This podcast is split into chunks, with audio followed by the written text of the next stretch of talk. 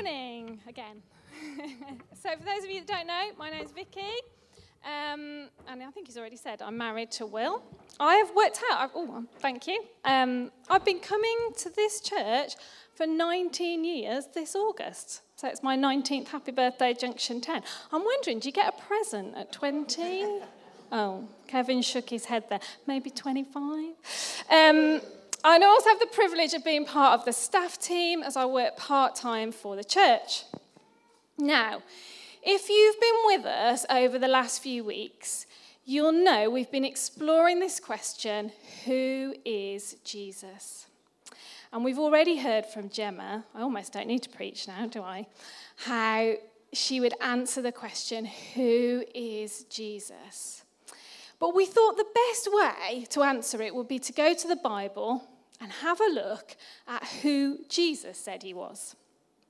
Now, the Bible is split up into the Old and New Testament, and in the New Testament, we find four books which are known as the Gospels, and one of those Gospels is the book of John. Now, if you don't know who John was, he was one of Jesus' disciples. And after Jesus died, John recorded all that Jesus said and did while he was on earth. And in John chapter 11, verse 25, Jesus is talking to a woman named Martha, and he says this extraordinary statement. He says, I am the resurrection and the life. And so we're just going to spend a few moments now thinking about this statement together. But before we start, I'm just going to pray for us, if that's okay, before we dig in. So let's just pray. Father, thank you that you are here this morning, that you are in this place, and that you are with us.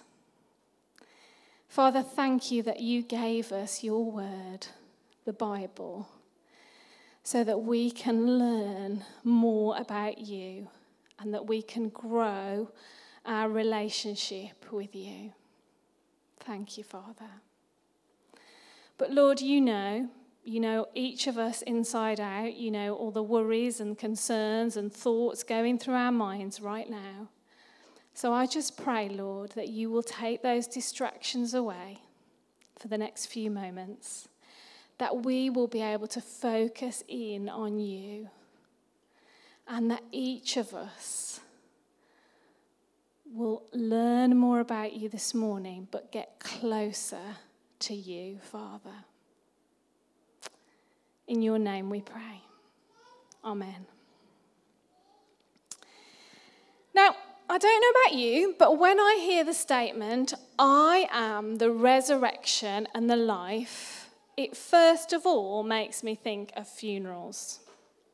Have you ever been at a funeral service or a burial or cremation and heard the pastor say these words, I am the resurrection and the life? They are very powerful words. And at a funeral, they can bring us great comfort because if we believe in Jesus, then this is his promise to us that through our faith in him, death is not the end. And he promises us life beyond the grave. So for me, and hopefully for you, resurrection changes everything. You see, when death is no longer the end of the story, there is nothing to fear. And when there is nothing to fear, then life takes on new meaning. And I think when Jesus said these words, he was breaking all the rules of our assumptions. I think he was breaking all of Martha's assumptions about death and resurrection. And I don't think he was just talking about heaven. I think he was talking about how we can experience life right now. So let's turn to the passage in the Bible. We're going to read it together. The words will be on the screen so you can follow it through as I read it, or if you've got your own Bible or device, you can use that. Just to give you a bit of context, some of Jesus' very close friends were a family of two sisters and a brother. And the sisters are called Mary and Martha, and their brother is called Lazarus. And sadly, Lazarus has been very ill and at this point in the story, he's passed away. And Martha, in particular, is really disappointed because she'd called for Jesus to come and to heal her brother. And she knows that Jesus can heal because she's seen him do it many times, but he didn't come in time. And so now her brother is, in, is dead. So this is John chapter 11, starting at verse 17. So when Jesus came, he found he had already been in the tomb four days. Now, Bethany was near Jerusalem, about two miles away, and many of the Jews had joined the women around Martha and Mary to comfort them concerning their brother. Then Martha, as soon as she heard that Jesus was coming, went out and met him. But Mary was sitting in the house. Now, Martha said to Jesus, Lord, if you'd been here, my brother would not have died. But even now, I know that whatever you ask of God, God will give you. Jesus said to her, Your brother will rise again. Martha said to him, I know he will rise again in the resurrection at the last day. Jesus said to her, I am the resurrection and the life. He who believes in me, though he may die, he shall live. And whoever lives and believes in me shall never die. Do you believe this? She said to him, Yes, Lord. I believe that you are the Christ, the Son of God, who is come into the world. As I read Martha's words, Lord, if you had been here, I can really relate to Martha. And I wonder if you ever say, if only. Maybe we say it to ourselves, if only I'd done this, if only I'd done that. Do you ever rerun events in your mind? I'm particularly good at this. And mine often runs, ah, oh, if I'd thought about that, if only I'd done that, or if only I hadn't said that. Martha's if only is to Jesus, if only you had been here. And do you know what? Jesus doesn't respond to her with a nice platitude. Well, never mind, Martha, I'm here now. First of all, he tells her that her brother will rise again. And then he gives her these amazing words I am the resurrection and the life. So, for just one moment, if we try and step into Martha's shoes, we'll know she is desperately sad. She's heartbroken.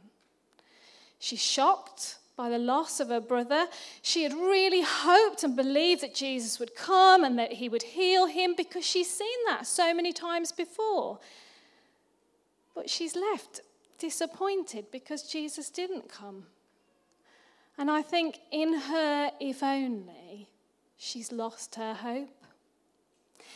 And then Jesus tells her something that she thinks she already understands that her brother will rise again on the last day. But to be honest, that doesn't really deal with her heartbreak and her disappointment in this moment. But then everything shifts and changes again. And it must have felt like Jesus was messing with her head because he turns everything that Martha thought she knew upside down, over its head, and round again when he says, I am the resurrection and the life. He who believes in me, though he may die, he shall live. And whoever lives and believes in me shall never die. Jesus, right back there in that moment, gives the hope right back to Martha, but not only to Martha, to us as well today because he tells her death is not the end of our story. Resurrection life is in Him. And you know what? That can be lived right now because He, and only He, is our future hope. It is so easy to read through the words of Scripture and not fully grasp how awesome and life transforming these words are. And the amazing, brilliant, wonderful news is they are not just words for Martha, they are words for me, and they are words for you. I wonder if knowing that Jesus is the resurrection and the life changes everything for Martha. Does it change everything for us? Does it change who we are, what we do, and how we live? And I wonder what kind of life you're living right now. Let's face it, we are living in some pretty challenging times. But are we living lives that are filled with fear or a scarcity mentality? I was really personally challenged as I read these words. Do I live a life that says, I believe the truth of this statement? If death is not the end of my story, then surely I have nothing to fear. And my daily life should reflect this. Now, you're going to be really glad to hear that the story doesn't end here. And that right at the end of the story, in verse 43, we read, When he had said this, Jesus called out in a loud voice, Lazarus, come out.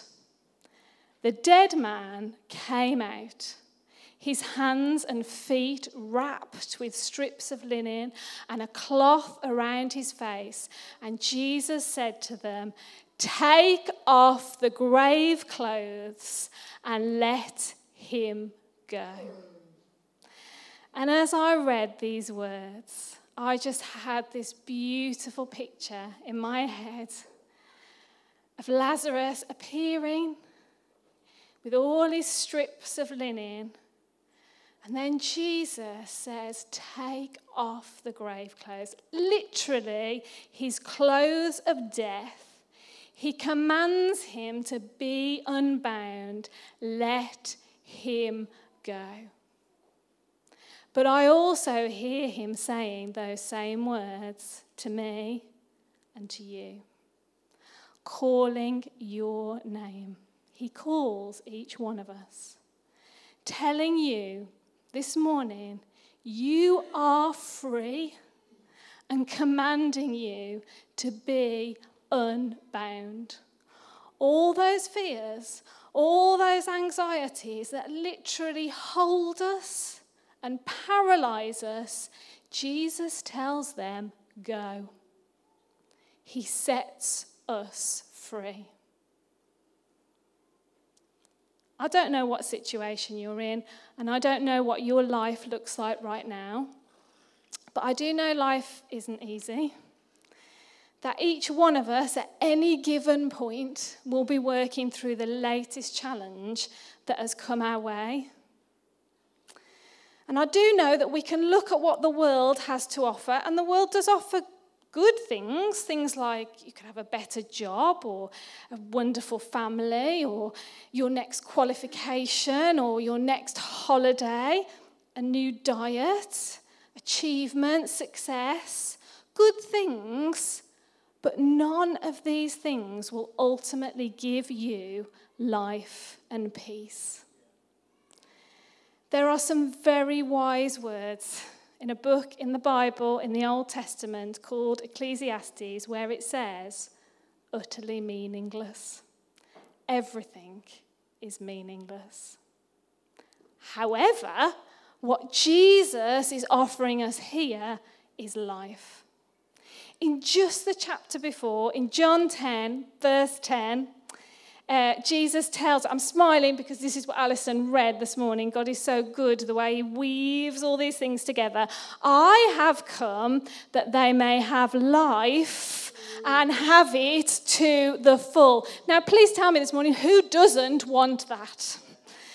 Jesus does not want us to live without hope. He went to the cross for each one of us so that we could be free and so that death no longer has the final word. So this morning, Jesus tells each one of us, I am the resurrection and the life. For some of you, that might be the first time you've ever heard those words. And this morning, you might need to take the step to say, I want to believe that, Jesus. I want to accept what you are offering me. For others, you might have heard these words many times and you might have made that decision to accept and believe them, but I think perhaps this is still a head knowledge for you.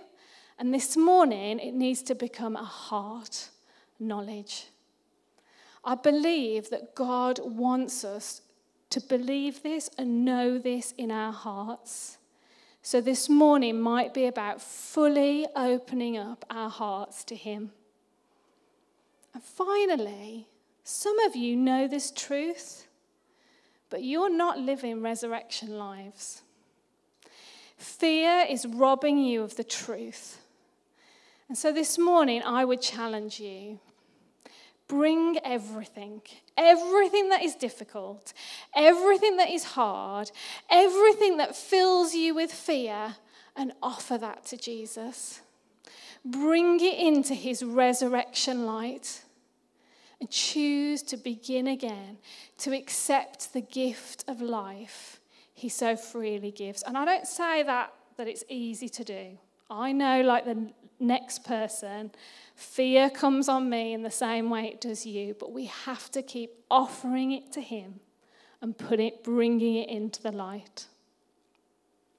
Now, you probably noticed earlier at the end of the passage that Jesus said to Martha, Do you believe this? And I think Jesus asks us the same question this morning Do you believe this? Will our response be just like Martha's? You know, Martha is actually a relatively small character in the Bible, but she's got a really big faith. And she responds with the words, Yes, Lord, I believe you are the Son, sorry, you are the Christ, the Son of God. Before we sing together, I'm just going to ask everybody if they would Stand if you're able.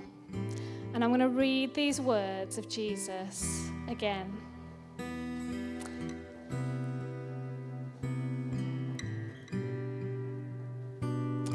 So if you feel comfortable, just ask you to close your eyes.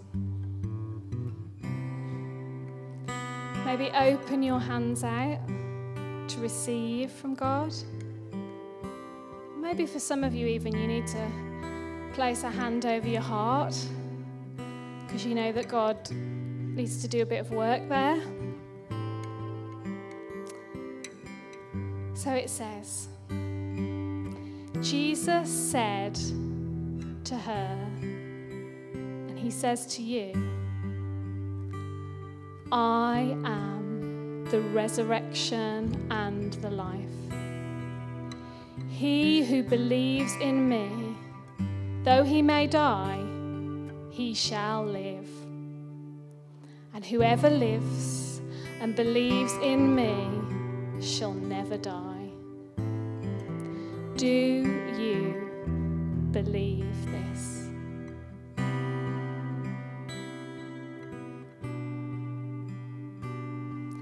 Father, thank you for your promise to us. Thank you for revealing who you are through your word. Thank you that you are the person that brings us hope, Lord. and you bring hope to our darkest places. Help us, Lord, as we offer everything that frightens us, everything that fills us with fear, every worry and concern. Help us to offer that to you. Thank you that you take that load from us, Lord, so that we can walk in your light.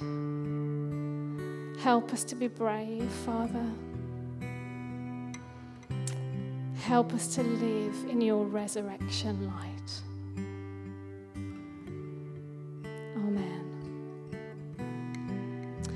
Want to remind you this morning, you know already, we've got people here, myself included, who'd love to pray with you. If you've made a decision in your heart this morning, if you have chosen Jesus, then don't leave before praying with someone. If you've come in with any kind of burden this morning and you might have thought before, oh, I need to pray, and then you didn't quite do it, well, you've got another opportunity. If you're unwell, if you need healing, if you're anxious, whatever it is, then we would consider it an honor to pray with you. So don't go home, don't miss that opportunity if you need prayer this morning, just come to this small circle at the side as we sing the last song. Thank you.